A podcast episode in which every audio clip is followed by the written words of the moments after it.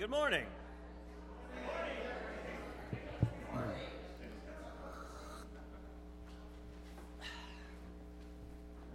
Good morning.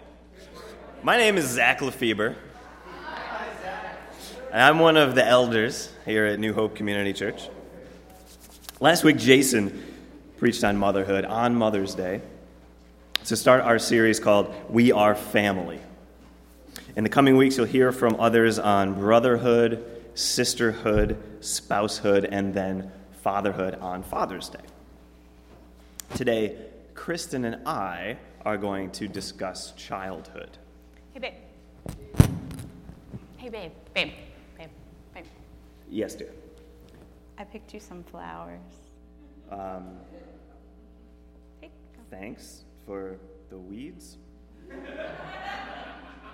Oh, man. I, I think they're beautiful.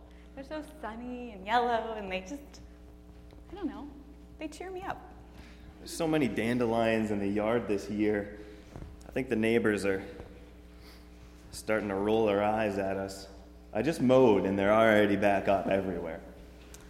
I think we have the most beautiful yard on the entire street. You're such a child. I know. I am a child. The Bible is clear that those who put their trust in the Lord, our Savior, Jesus Christ, become children of God. Romans 8 says, You received the spirit of sonship, and by him we cry, Abba, Father. The Spirit Himself testifies with our spirit that we are God's children. Before I am a wife, a mother, a daughter, a sister, a teacher, a writer, a friend, all the many roles that I play, all the many hats that I wear, before all of that, I am a daughter of the Most High. Ron, for example, before he is a husband to Kathy, a father, a bug repeller, he, killer, bug killer, he is a son of the Most High. My relationship with God as his daughter, or Ron as his son, is my foundation. It needs to be my foundation. It has to be my foundation. Where and, and how I plant my feet on this earth, in this world, has to start with me being a child of God. And it's the foundation for our other relationships, too. For example, I am called to put my relationship with my husband before that of my children. But I'm also called to put my relationship with God ahead of him, my husband, and everyone else. Of course, I do both of those things imperfectly, but it's how I'm meant to live. I believe if that is how I live, it's the best way as a child of God. Being a child of God is my identity in Christ. I believe that at that amazing moment of conversion, when we give our lives over to our Father God, we change. We commit to a higher, greater parent. We transform into a new creation, and in God's eyes, we become his perfect children, his perfect child. The first chapter of John, verse 12 says, Yet to all who received him, to those who believed in his name, he gave the right to become children of God children not born of natural descent, nor of human decision or a husband's will, but born of God. Childhood, then, I believe, in the eyes of the Lord, is less of an age range and more of a state of being or coming before Him. But even more than that, it is a requirement. Jesus himself says, I tell you the truth. unless you change and become like little children, you will never enter the kingdom of heaven. Therefore, whoever humbles himself like this child is the greatest in the kingdom of heaven. It is a requirement to set your identity in Christ as his child. Now, today we're going to talk both about childhood before the Lord, like I was just speaking of, apart from age. And then we're also going to talk about actual physical children. So put your extra sharp listening ears on so that you can distinguish between the two. So, yes, honey, I am a child, and I am proud of it. I am proud to be a child of God. I am proud to have faith like a child.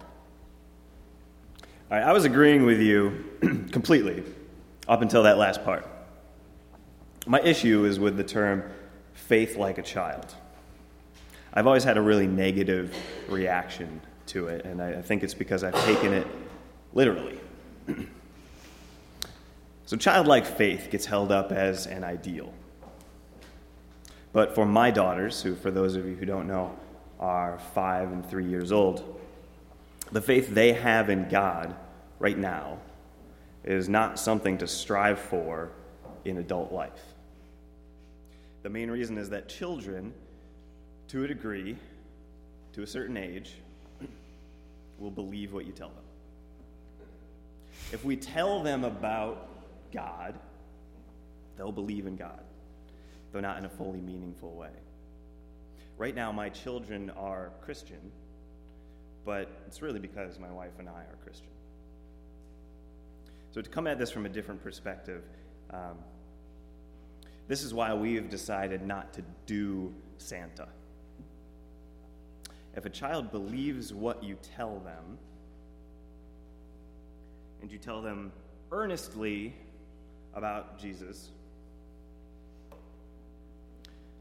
who loves you and died for you, and you tell them earnestly about Santa, who brings you presents when you're sleeping, you have equated the two. So then, if my daughter's faith in Santa is equal to her faith in God, then asking me to have childlike faith is holding as much weight as asking me to believe in Santa or the Easter Bunny or unicorns.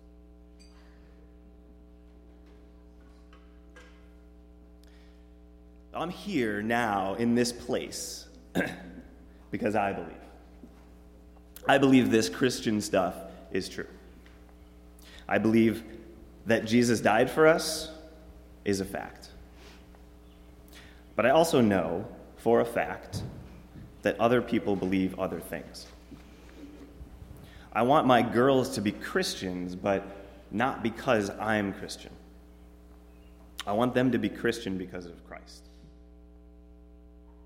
I want it to be because they truly believe and have made their own conscious commitment. In fact, it has to be this way. But it's not something they can do yet. Basically, we don't want to lie to our children. For us, this means saying Santa is a fun character instead of a real gift giver. It also means saying God loves you, because that's the truth. It means saying we do not and we cannot fully understand or comprehend God. It means saying it's okay to not comprehend. So let's move past that. Instead of a child's faith or belief in God, the better comparison for childlike faith is their faith in us. All of us in this room parents or adults who care for them. When we tell them to get in the car to go someplace, they have faith we're going to take them there. They have faith that we're going to provide dinner, one way or another. That they can come to us for comfort when hurt or sick or upset. They are dependent on us. Yes, they will be unappreciative. Yes, they will take us and what we do for granted, just as we do with God. So listen to these descriptions celebrates me, checks on me, doesn't let me do everything, does for me without anything in return, punishes me when needed, gives advice, shows mercy, does things I am not able to do, loves me, teaches me. These are all phrases that New Hope children used when asked how they know their parents love them. Kristen did a little stealth interviewing a couple of weeks ago. I can. Celebrates me, checks on me, doesn't let me do everything, does for me without anything in return, punishes me when needed gives advice, shows mercy, does things I am not able to do, loves me, teaches me. And let me tell you that when I asked the kids um, about their parents, I simply stated, Your parents love you, right? And they all, I mean, all from four to 13, responded by just smiling and nodding. And it was really cute. And then I just asked them, How do you know? And those are some of the answers that they gave. So I was struck by how much their responses mirror how I feel about God as an adult. Does for me without anything in return, shows mercy, loves me, teaches me. The children were asked about God as well. Here, the responses were mixed, but there was a clear change from younger to the older children. The younger ones had very basic concept, which is appropriate. And the older kids started to reflect a deeper understanding. And the point here is not to raise ourselves up to the level of God in our children's eyes, it's to illustrate a perspective. As we grow up, we don't need our parents to drive us places. We learn to drive ourselves places. We learn to make our own dinners and we turn t- more toward our own generation and then maybe our spouses for comfort. But there are things we cannot do even as we grow. We cannot give grace. We cannot save ourselves. We cannot conquer death. And so we are still dependent. And we are dependent on something we cannot fully comprehend. So have the faith of a child in this way. Trust. Know that He gives grace. Know that He has conquered death. Find comfort in the fact that these things are being handled. Be content as a weaned child. Listen for, to our passage from today. It comes from Psalm 131. My heart is not proud, Lord. My eyes are not haughty. I do not concern myself with great matters or things too wonderful for me. But I have calmed and quieted myself. I am like a weaned child with its mother. Like a weaned child, I am content. This is our picture.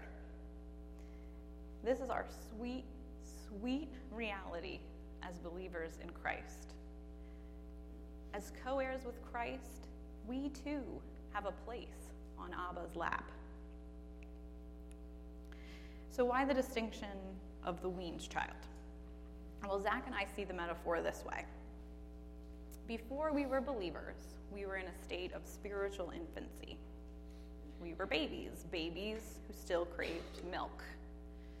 Now, to be clear, I'm not talking about early lives as Christians. Some people use the term baby Christians. That's not what I'm referring to. I'm referring to those who, despite, despite age, again, have yet to trust fully in the Lord. So even adults who have yet to choose a relationship with Christ are babies. They can be seen as babies in this metaphor. So, in this stage of spiritual infancy, people who do not trust God trust in the milk that they can get for themselves. They trust in the milk they can get from the world by whatever means, craving it, getting it however they can. And on top of that, they are unable to acknowledge that all good things, that this good milk in this metaphor is from God.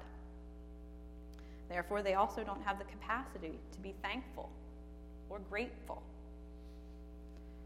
But once you begin a relationship with the Lord, once you humble yourself completely and trust in Him, it becomes clear where the milk comes from and that it's never going to run out. We are no longer spiritual infants, but fresh and new children, perfect in the eyes of God, weaned from the world. And our hearts aren't proud. As believers, we know we owe it all to Almighty God. That things are being handled. We can sit content in our Father's lap like a weaned child, a child there by choice and fully aware of where the love comes from. Like Zach said, children know their parents and other caring adults love them, and we need to be content in the knowledge that our Father in heaven loves us in exactly the same way. Perfectly. So, yes, some children, and many adults too for that matter, do not have a faith that we want to emulate. They remain spiritual infants, still growing and forming in God's perfect time. But despite how much our children truly know or trust Jesus, children have a lot to teach us. They have so much to teach us about, well, being children. The age range of childhood, which, again, when I asked the kids here at New Hope, began, to get fuzzy around age 12. That's when they started to hesitate whether or not they would call themselves a child. Um, but that age range can teach us so much about how to be children before God. There are a few attributes of children that we would like to discuss, but first, we have a clip for illustration.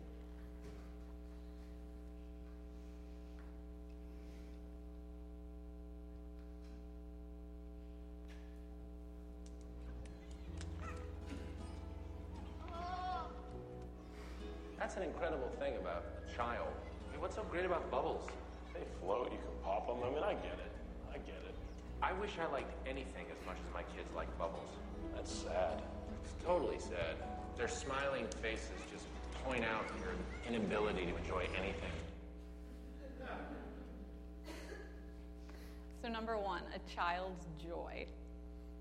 Bubbles, dandelions, jumping, twirling. Um, kids seem to experience joy in ways we just can't, or it doesn't come naturally to us. Um, but we have all the more reason to be joyful. Kids, some, sometimes, I mean, even before they know God, they revel in His creation, in His world, in His love better than we do. Our daughter Georgia, for example, regularly exclaims, oh, Mommy, it's such a futile day. And it could be muggy and dreary and gross, and she will walk outside and see the beauty. My three year old understands better than I that this is the day the Lord has made and that we should rejoice in it. There's another attribute honesty. Children are pretty transparent. Oh, that one's connecting. they wear their emotions on their sleeves. They may try to lie, but it's usually obvious. There's no reason for us to not be honest with God, who knows our hearts better than we do. They're also ridiculously present in the moment. We just miss so much we think about so much. And it's mostly for good reason. You know, we try to serve God without listening to Him, though, and without noticing how He's working in the little ways around us. How can we hear the Holy Spirit whisper when we're rushing around and thinking about this, when we're doing this, and all those things? I know it's easier said than done, but children don't carry that burden with them, and I don't think we should have to either. Wonder. Children have a natural sense of wonder and curiosity. They're interested in things the way that most adults aren't. Our daughters are so excited to find the moon when we're driving in the car. We get so busy with the distractions of life that uh, we take these small wonders for granted, which is really another way of taking God for granted. And though it's true his love is freely given, the way in which it is received is important. And last but not least, children, especially younger ones, seem to be so free of shame and guilt. Over the Easter season this year, I was particularly struck with how much we focus on the death of Jesus on the cross rather than the resurrection. And I joked with some folks that we should stop wearing crosses around our necks and start wearing empty tombs. Um, and I loved how this year at, at New Hope we took the entire week to celebrate that Jesus is risen. However, many Christians, and that includes me, still focus heavily just on my own sin and guilt, even though this has clearly been conquered by the death and resurrection of Jesus Christ. Children live fairly free of shame and guilt. when it's bath time, our kids run around naked as if in the Garden of Eden itself. We have to keep them from the windows and doors where the rest of us would be trying to hide. Sometimes when Zoe dresses herself for school, I have to hold back on the impulse to explain how those colors don't match. Uh, or, you know, she shouldn't wear sweatpants. I don't want her to be that kid, you know? But um, they also don't feel the shame when asking a question about something that they don't know. Uh, they don't feel guilt when chasing after bubbles instead of cleaning the house. We need to be reminded of the freedom that we have in Christ freedom from shame and guilt. So now we have another clip. Uh, this is from Brian Regan. It's just the audio, but there is a, a motion that goes along with this. All right, so I'm just going to hit you with it beforehand. It's this. Okay. No, that's it. no shame, No shame.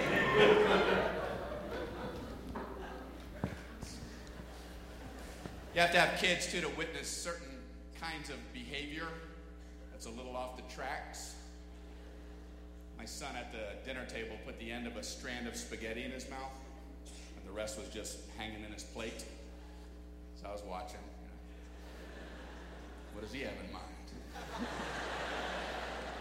He's concentrating on something. I thought he wanted to try to slurp the spaghetti into his mouth. He had another activity in mind. spaghetti sauce flipping, flapping all over. Who knows where? Who cares? I'm just watching, amazed. And you know what? I think I made a mistake as a parent because I stopped him, man. I was like, hey, man, knock that off. Can't you see the paint on the walls is more important than the joy in your heart?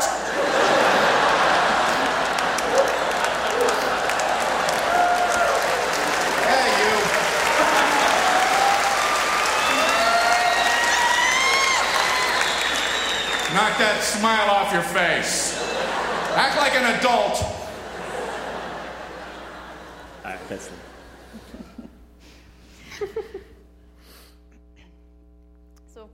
addition to these attributes of childhood that we've just discussed, um, the faith of our children should be nurtured as well, no matter what stage it is in.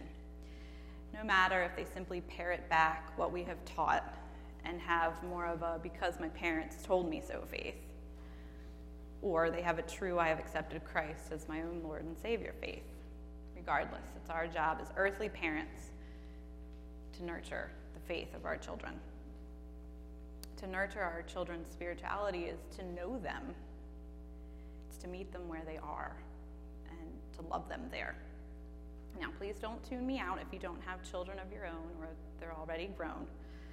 This goes for all of us in community right here in this room, not just biological or household parents. If you consider yourself a child of God, whether you are 10, 12, 30, 40, 80, also consider yourself a parent to the children in your life. So, how do we live and therefore model for our children and others how to be children of God? I think first we need to be careful not to make our spiritual walk look like a goal to be attained, like graduating from high school. But we need to make it clear that it's a walk, it's a path upon which to walk the best life possible. And how do we make that clear? As an education major in college, I was repeatedly encouraged to grow lifelong learners in the classroom. And the same goes with spiritual growth and learning, I believe. It takes a lifetime. So, again, how do we model this? I think it happens when our children see us learn ourselves um, by listening to sermons, reading our Bibles, committing to house churches, committing to serving others. It happens when we ask questions and not always have the answers. Happens when we struggle with issues of faith right alongside our children. We need to ask questions, especially of our children.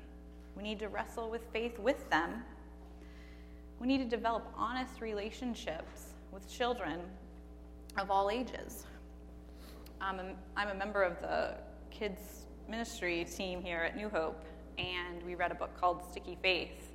Um, Joe and Ann went to a kids' ministry conference, I guess it's been a couple years now, where they heard from the woman who wrote this book.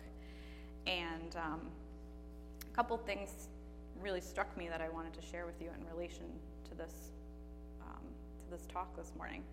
They did a huge survey of children. You know, mine paled in comparison. Of course, they they asked 11,000 teenagers from over 500 congregations across six denominations, and I was just really struck by these numbers. The kids reported that only 12% of them have a regular dialogue with their moms about faith and only 5% with their dads. And to me, I mean, I'm a, I'm a talker, but communication would be one of the number one ways to reach your children. And on top of that, only 9% reported reading uh, the Bible regularly with their family or doing devotions regularly with their family. And the book says that the number one piece of advice that they can share is never explain something to your kid if you can ask a question. So engage in dialogue um, with your kids and others. And I think we do this really well at New Hope.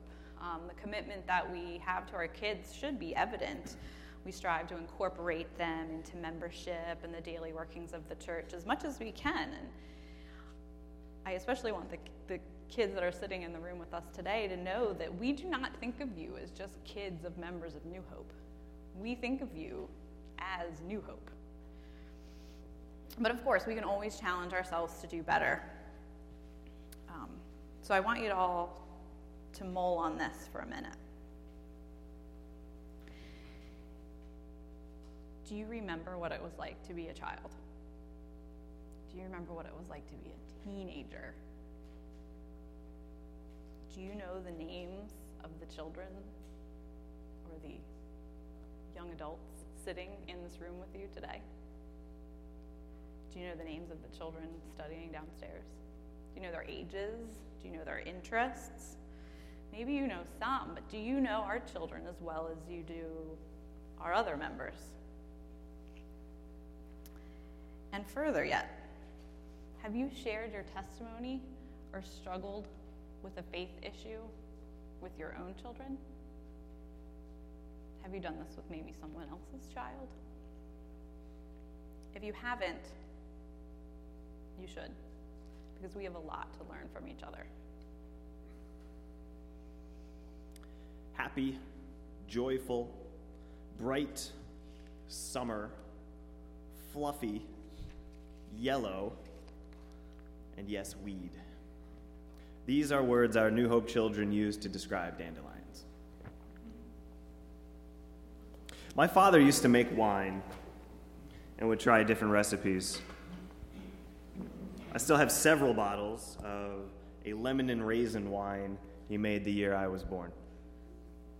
Uh, if anyone wants to try this after the service, uh, you're, you're welcome. Um, so here's a Zachary 1981 lemon and raisin Lefebvre. It's essentially syrup at this point, um, but it still tastes good. So he also made a dandelion wine uh, when I was young. And I remember standing in a field at midday where the weeds had all but taken over. You need a lot of dandelions to make wine. And we had come to harvest. I remember it feeling like it took a long time. And I remember not understanding what he was doing once back in the kitchen with boiling pots of flowers, citrus, and yeast. But I do remember him enjoying himself. And that's really all we're trying to say. We're God's children. We live in God's creation. It's your childhood, so go enjoy it.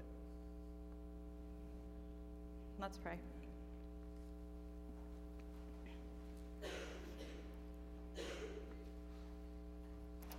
My heart is not proud, Lord. My eyes are not haughty. I do not concern myself with great matters or things too wonderful for me. But I have calmed and quieted myself. I am like a weaned child with its mother. Like a weaned child, I am content. Israel, New Hope, Put your hope in the Lord, both now and forevermore. Amen.